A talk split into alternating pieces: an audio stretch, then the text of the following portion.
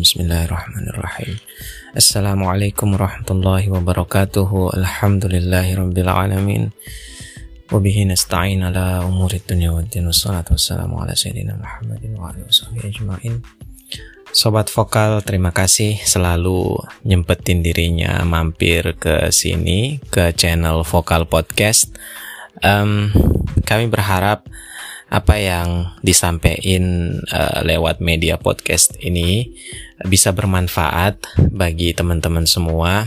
Dan tentu harapan kami yang terbesar adalah semoga Allah Subhanahu wa taala meridhoi kegiatan-kegiatan kita, menerima uh, ibadah yang kita lakukan, mengampuni segala kesalahan yang uh, kita perbuat dan menjaga kesehatan, keselamatan uh, fisik, jasmani dan rohani kita beserta keluarga kita terutama di masa-masa pandemi seperti saat ini. Teman-teman, ini udah masuk ke episode yang ke-6 dan izinkan saya untuk pada kesempatan kali ini ngebicarain tentang makna Islam bagi kita. Um, tentu saja secara intuitif kita seolah sudah paham sekali dengan agama yang kita anut ini karena kita hidup dengannya eh, bahkan secara tidak sadar dan tidak sengaja kita lahir dengannya dan kemudian itu menjadi rutinitas sehari-hari beribadah hmm, sehingga kita tidak merasakan ada sesuatu yang um, kita tidak pahami tentangnya. Padahal um, ketika kita renungi lebih dalam lagi dan kita membaca lebih dalam lebih banyak lagi maka kita akan banyak sekali mengetahui dan menemukan hal-hal, banyak hal yang tidak kita atau belum kita ketahui tentang agama yang kita anut ini. Nah, itu yang mau kita bicarain sedikit aja tentang makna Islam. Tentu di sini bukan makna Islam yang secara umum sering disampaikan di forum pengajian atau di kelas-kelas um, kelas -kelas pelajaran tentang agama Islam yang sudah kita sering terima mungkin sejak uh, level sekolah dasar hingga perguruan tinggi. Tapi saya ingin sedikit saja uh, menyinggung sesuatu yang agak berbeda. Tapi tentu saja bukan hal yang uh, berasal dari luar tradisi Islam itu sendiri. Dia inherent. Dia inherent dari dalam tapi sesuatu yang perlu kita uh, ketahui karena secara umum mungkin tidak tidak tidak apa namanya um, tidak sering disuarakan. Teman-teman di dunia ini tuh ada lebih dari satu miliar manusia yang merupakan muslim di seluruh dunia. Ada ratusan juta muslim yang merupakan warga negara Indonesia. Negara kita ini juga agak unik sebab ia menjadi negara dengan penduduk muslim terbanyak di dunia. Padahal kita itu bukan negeri Arab, bukan negeri Timur Tengah, negeri padang pasir, atau uh, negeri yang punya sejarah panjang sebagai pusat peradaban Islam di abad pertengahan. Ya, kita punya hari raya seperti Idul Fitri dan Idul Adha yang sebentar lagi kita akan uh, masuki. Tentu kita memasukinya dalam uh, masa-masa uh, pandemi, jadi merayakannya juga harus disesuaikan dong.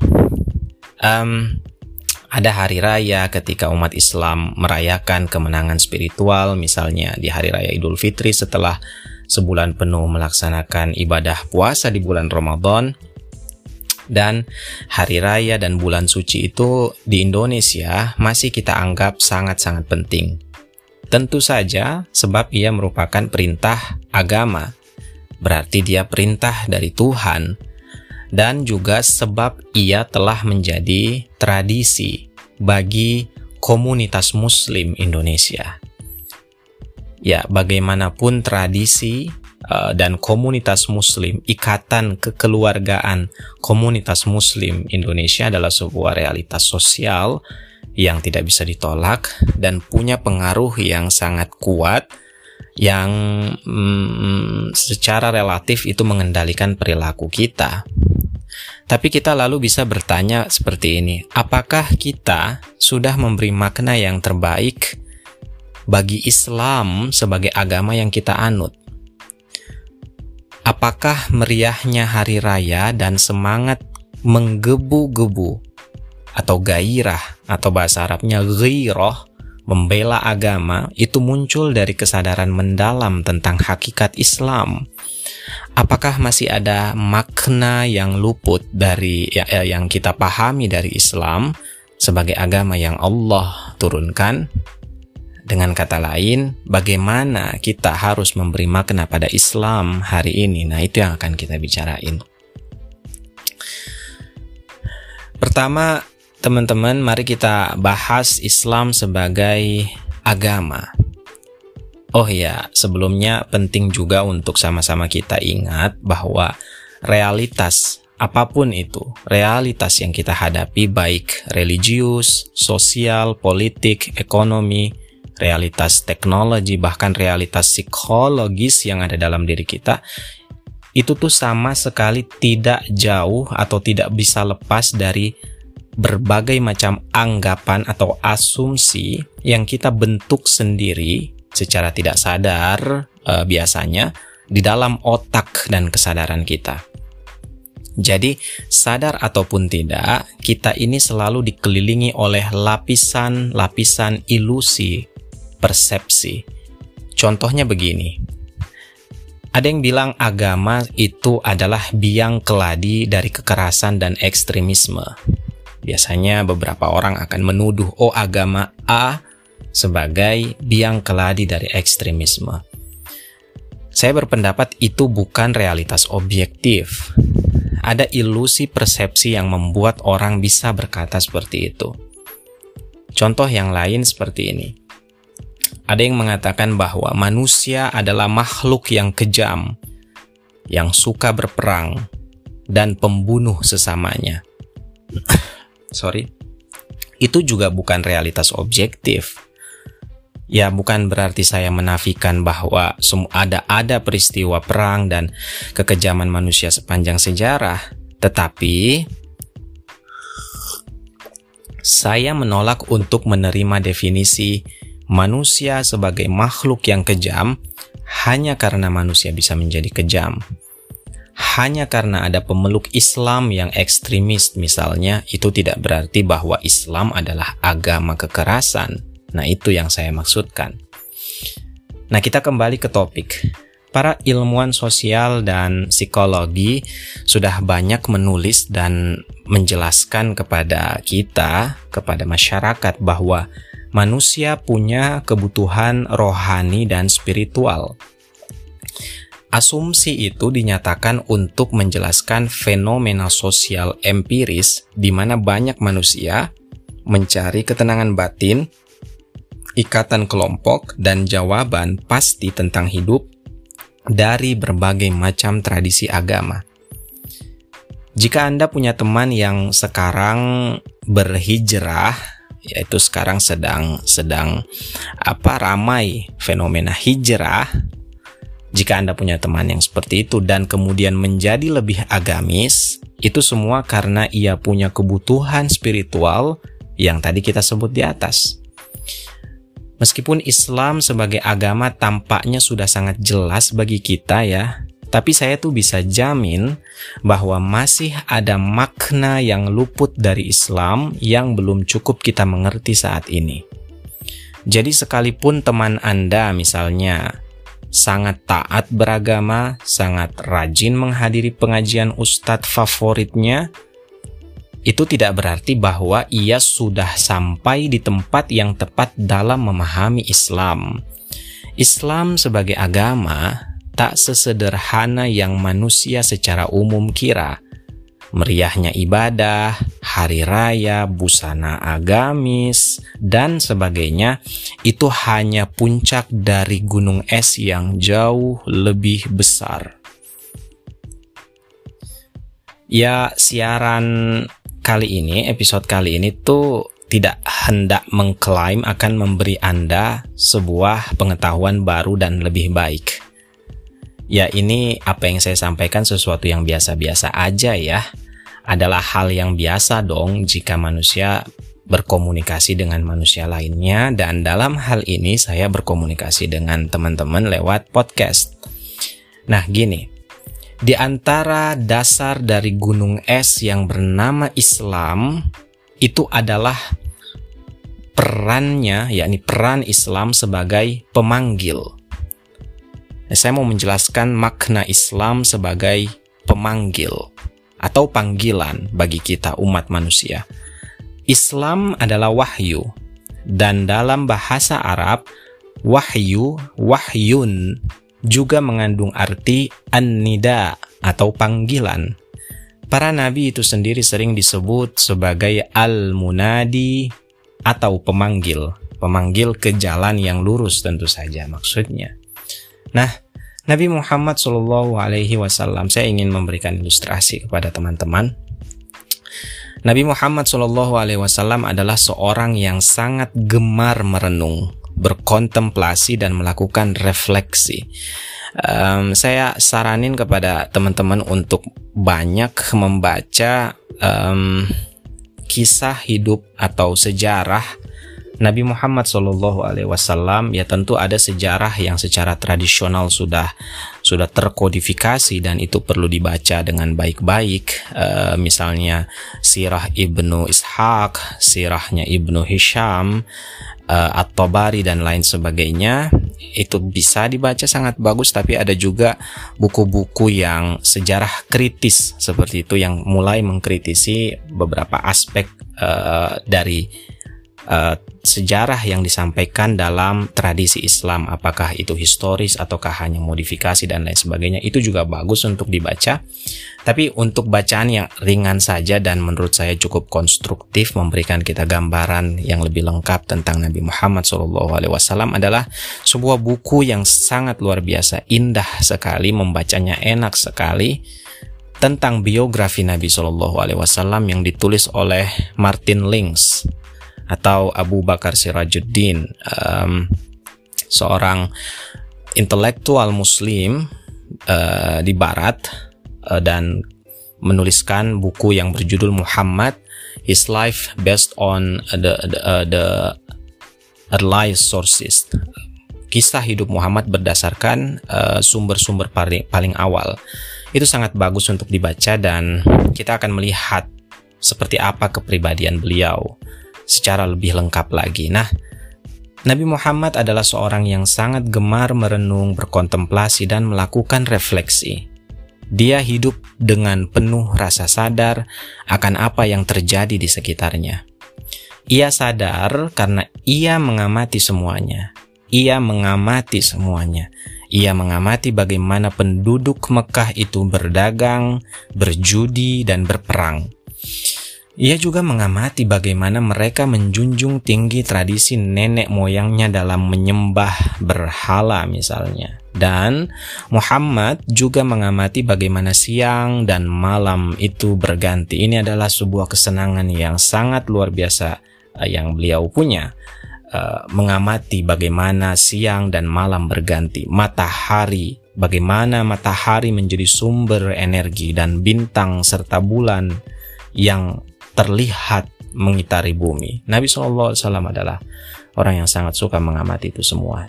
Nah, kalau teman-teman adalah orang yang jarang mengamati fenomena sosial dan alam, ya saya khawatir uh, teman-teman gak akan mengerti apa yang saya katakan. Ada rasa bahagia tatkala kita mencapai pemahaman tertentu dari setiap fenomena yang kita amati itu yang mau saya bilang. Ada rasa puas, seperti puasnya seorang bayangin seorang gembala yang seharian dia menggiring ternaknya, kambing misalnya, tapi dia tidak punya air, kemudian tiba-tiba dalam keadaan haus seperti itu dia menemukan sungai di depannya, Ada rasa puas. Seperti itu, tatkala pikiran kita ini sampai pada sebuah kebenaran. Nah, itulah yang dilakukan oleh Muhammad SAW. Itulah sunnahnya. Ini sunnah yang yang sebenarnya benar-benar sunnah tapi jarang sekali untuk disampaikan. Sunnah untuk mengamati fenomena sosial dan terutama fenomena alam. Untuk apa? Untuk ya menyadari keluar biasaan dari apa yang kita amati tersebut. Dan itulah salah satu sifat yang menjadi ciri khas Muhammad yang akhirnya menjadi ciri khas bagi wahyu yang keluar dari relung hatinya dalam bentuk kata demi kata yang indah. Nah, itu artinya Islam memanggil manusia untuk mengamati dan merenungkan dirinya, alam, dan masyarakat untuk akhirnya sampai pada kebenaran tertentu. Islam adalah wahyu yang keluar dari relung hati Nabi Muhammad SAW. Dan kebenaran utama atau ultimate truth yang ingin ia antarkan ke hadapan kita, yang ingin Islam antarkan ke hadapan kita adalah rasa rendah diri kita di hadapan kebesaran Tuhan. Itulah makna daripada Islam sebenarnya. Bagaimana kita merendah dan kemudian menyerahkan keseluruhan diri kita al-Islam atau al-istislam maknanya adalah seperti itu menyerahkan keseluruhan diri kita karena kita mengakui bahwa yang ada di hadapan kita adalah sebuah fenomena yang jauh lebih luar biasa daripada kita. Allah sebagai pemilik dan pengatur segala fenomena. Kita mengenalnya sebagai Rabbul Alamin, Ar-Rahmanir Rahim, Maliki Yaumiddin. Itu adalah nama-nama dan sifat-sifat Allah Subhanahu wa taala yang menunjukkan kebesarannya atau jalalullah kebesarannya, the, mag uh, the, the magnificence of God. Nah, oleh karena itulah maka jawaban dari pertanyaan sederhana kita di muka tadi, bagaimana memberi makna pada Islam hari ini, yaitu adalah dengan mendudukkan Islam secara konkretnya. Misalnya kita mendudukkan Al-Quran dan Nabi Muhammad sebagai pemanggil bagi kita. Agama yang memanggil Anda untuk merenungkan dunia tempat Anda hidup ini, dan akhirnya menumbuhkan rasa rendah diri, tunduk, al-istislam, dan pasrah kepada maha besarnya Tuhan sebagai pencipta kita semua. Islam memanggil Anda untuk menengok hati terdalam Anda. Tidak ada panggilan untuk menyerang manusia lain, panggilan melakukan tindakan terorisme ekstremisme, panggilan untuk memecah belah perdamaian sosial, misalnya menyebarkan berita bohong, misalnya, tidak ada panggilan seperti itu. Teman-teman, berikutnya saya mau ngebicarain bahwa setelah Islam itu sebagai pemanggil, Islam juga adalah pembuka kesadaran. Ada sebuah surat di dalam Al-Quran yang berjudul Lebah atau An-Nahl. Bagian kitab suci ini atau surah ini diwahyuh, diwahyukan kepada uh, Muhammad tatkala ia masih berada di Makkah. Ciri utama wahyu Nabi di Makkah adalah panggilannya kepada manusia untuk membuka kesadaran. Kesadaran akan apa? Kesadaran bahwa kita hidup dikelilingi oleh keajaiban alam dan semua itu adalah tanda atau ayat bagi mereka yang mau menggunakan akal pikiran. Surat lebah, begitu aja saya nyebutnya ya. Surat lebah biar kita jauh lebih familiar lagi dengan makna uh, dari surat ini. Surat lebah dimulai dengan sebuah proklamasi. Ini saya mau menjelaskan tentang ayat pertama dari surat lebah ini bahwa uh, keputusan Allah sudah datang. Ata amrullah, keputusan Allah sudah datang. Maka tidak perlu manusia itu menagih-nagih kapan kiamat dan mukjizat atau keajaiban akan muncul. Cacian apa pun yang manusia lancarkan kepada wahyu tetap tidak akan merusak maha tingginya Allah dari segala yang kita uh, sekutukan dengannya. Penduduk Mekah waktu itu adalah contoh dari masyarakat yang disinggung ini. Tapi sikap serupa ya selalu muncul di zaman dan tempat yang berbeda-beda. Oh iya, bagian ini pada uh, bagian yang saya sedang jelaskan ini tuh membicarakan soal surat lebah dan untuk memahaminya saya dibantu uh, hmm, apa namanya untuk memahami surat lebah ini saya dibantu pertama tentu saja dengan mushaf Uthmani uh, dan kemudian the translation of the Holy Quran karya A.J.R. Berry itu adalah terjemahan Al-Quran dalam bahasa Inggris yang uh, berdasarkan rekomendasi dari beberapa intelektual um, adalah translation atau terjemahan ke dalam bahasa Inggris yang paling baik yang sesuai dengan uh, struktur dan cara uh, Al-Quran menjelaskan uh, maknanya berdasarkan ilmu bayan atau atau atau uh, ilmu balaghah, ilmu tentang kesusastraan seperti itu. Jadi um, saya sarankan kalau kita mau baca translation dari Al-Quran yang dalam bahasa Inggris tentu saja baca deh yang ditulis oleh A.J. Berry the, the Translation of the Holy Quran dan saya juga dibantu terutama oleh tafsir Al-Kashaf karya Imam uh, Zamakhsyari. Imam Zamakhsyari ini adalah intelektual klasik yang besar, the, uh, intellectual giants yang sangat luar biasa yang uh, berasal dari apa namanya madhab pemikiran atau teologi Mu'tazilah. Silakan Anda membuka sumber yang sama atau sumber literatur lain untuk uh, menyediakan penjelasan bagi Al-Quran bagi Anda uh, untuk membantu Anda memahami Al-Quran. Nah, surat lebah itu mengantar kita pada renungan, pertama-tama renungan akan fenomena alam. Ia adalah bukti bahwa Islam memanggil kita untuk merenungi itu semua dan akhirnya merasakan kerendahan di hadapan Tuhan. Pada ayat kedua di surat lebah seperti ini. Tak ada yang sulit bagi Tuhan untuk menurunkan malaikat membawa wahyu kepada Muhammad hambanya. Saripati wahyu itu adalah suruhan supaya manusia kembali kepada Tuhan, satu-satunya Tuhan, the only God, dan tunduk kepadanya. Pada ayat ketiga, jika Anda tanya, mengapa harus kembali dan tunduk? Maka jawabnya adalah sebab dialah Tuhanlah yang menciptakan langit-langit dan bumi tempat Anda hidup itu. Sungguh maha tinggi Tuhan tak sebanding dengan apa pun yang Anda sembah selain Tuhan.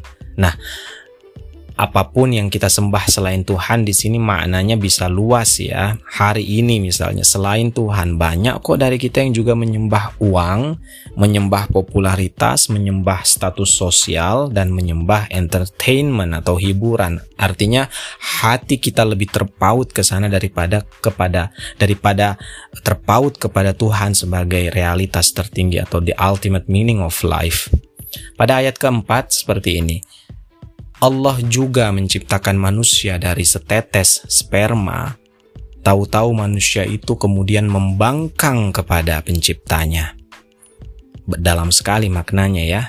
Nah, jika Anda mau tahu esensi kekafiran atau kekufuran, itu adalah rasa tidak tahu terima kasih atas wujud, atas nyawa, dan atas kehidupan yang sudah Tuhan berikan dengan penuh cinta kepada kita.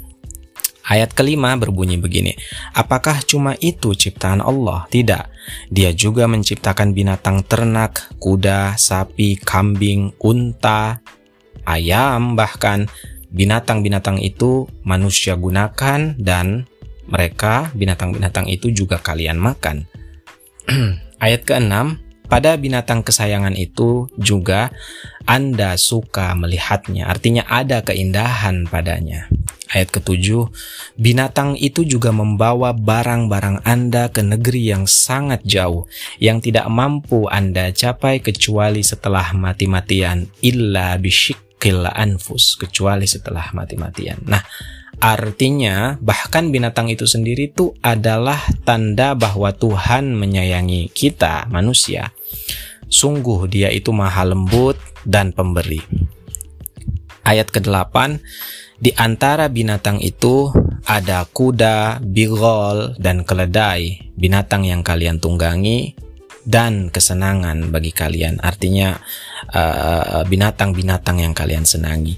Tuhan juga menciptakan lebih daripada itu. Ia menciptakan banyak lagi hal yang Anda tidak ketahui. Ayat ke-9, Allah selalu dan tidak pernah tidak menunjukkan jalan yang lurus untuk kita. Ya, tapi tetap saja tidak semuanya akan menerima ajakannya. Kalau dia mau, sudah dari dulu dia jadikan semua manusia itu tunduk kepadanya. Kalau dia mau, sudah dari dulu semua orang itu lurus jalan hidupnya. Ayat ke-10, tak cuma diri Anda dan binatang yang membantu hidup Anda, melainkan Anda juga perlu mengamati langit. Allah menurunkan air dari langit, sehingga Anda pun bisa minum air yang tadinya asin, kini menjadi tawar. Air itu pula yang menumbuhkan pepohonan tempat Anda bernaung, memanen buah, dan menjadikannya bahan bagi rumah. Nah, teman-teman, ayat-ayat selanjutnya setelah ayat ke-10 tadi itu masih uh, apa namanya? ajakan mengamati itu masih terus berlanjut. Teman-teman bisa lanjutkan sendiri membacanya. Nah, buah-buahan yang tumbuh malam dan siang serta bulan dan matahari yang membantu kehidupan Anda Begitu pula bintang, bintang gemintang, jika Anda pakai akal, semua itu adalah tanda dan rambu yang menunjukkan kepada siapa seharusnya kita ini tunduk dan patuh. Dia bertanya kepada Anda, Tuhan bertanya kepada Anda, apakah sama antara yang menciptakan itu semua yang tadi kita jelaskan dengan benda-benda yang lain yang Anda puja dan sembah? Apakah sama antara yang menciptakan dengan yang tidak bisa menciptakan? Andai Anda mencoba menghitung segala nikmatnya, la tuhsuha mustahil Anda berhasil. Kata Allah di dalam surat lebah ini.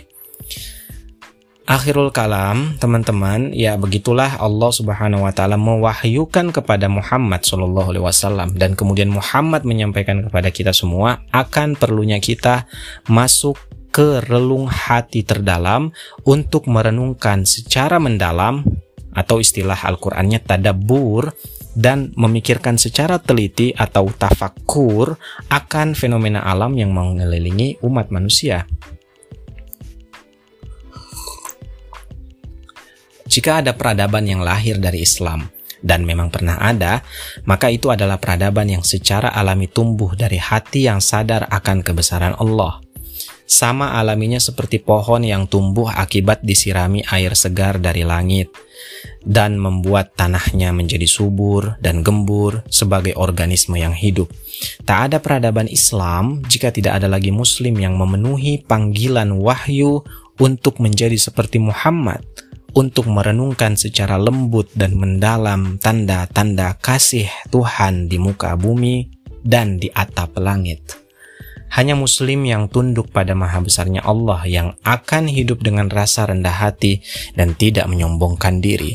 Sombong adalah akar dari kekafiran dan akar dari semua akhlak yang tercela. Sombong adalah racun dan kanker yang menggerogoti peradaban manusia. Al-Quran menegaskan misalnya, hamba Tuhan yang maha pemurah. Wa ibadur rahman. Adalah orang-orang yang berjalan di atas bumi. Alladzina yamshuna alal ardi. Dengan hati yang merendah haunan. Dengan hati yang merendah dengan lembut dan tidak keras. Dan ketika ada orang bodoh yang mengata-ngatainya wa idza khotabahumul jahiluna apa yang dikatakan oleh hamba Tuhan itu? Sang hamba akan berkata qalu salama. Dia hanya akan berkata salam. Tidak ada keinginan dan rasa sombong di dalam dirinya untuk membalas orang bodoh yang menghina dirinya. Nah, demikian itulah salah satu makna dari Islam sebagai agama bagi kita. Jadi saya ulangi lagi sebagai kesimpulan mungkin ya atau penutup. Uh, Islam adalah panggilan supaya kita merasakan maha besarnya dan maha kasihnya serta maha lembutnya Tuhan atas hidup, nafas, dan nyawa yang ia berikan secara cuma-cuma ini. Sayangnya, tak banyak dari kita, bahkan pemuka agama kita sendiri, yang mengingatkan kita akan hal tersebut. Semua ribut, berebut pengikut, fans, dan berebut menjadi idola bagi umat. Ya semoga Allah Subhanahu wa taala melindungi kita semua dari pemuka-pemuka agama yang bukannya mendekatkan kita, bukannya mendekatkan kita kepada Allah, tapi justru sebaliknya. Alhamdulillahirabbil Allahu a'lamu bisawab. Uh, makasih udah menyempatkan dirinya untuk dengerin kami di channel Vokal Podcast ini. Semoga ada manfaatnya yang disampaikan. Uh, sampai ketemu di episode yang berikutnya. Assalamualaikum warahmatullahi wabarakatuh.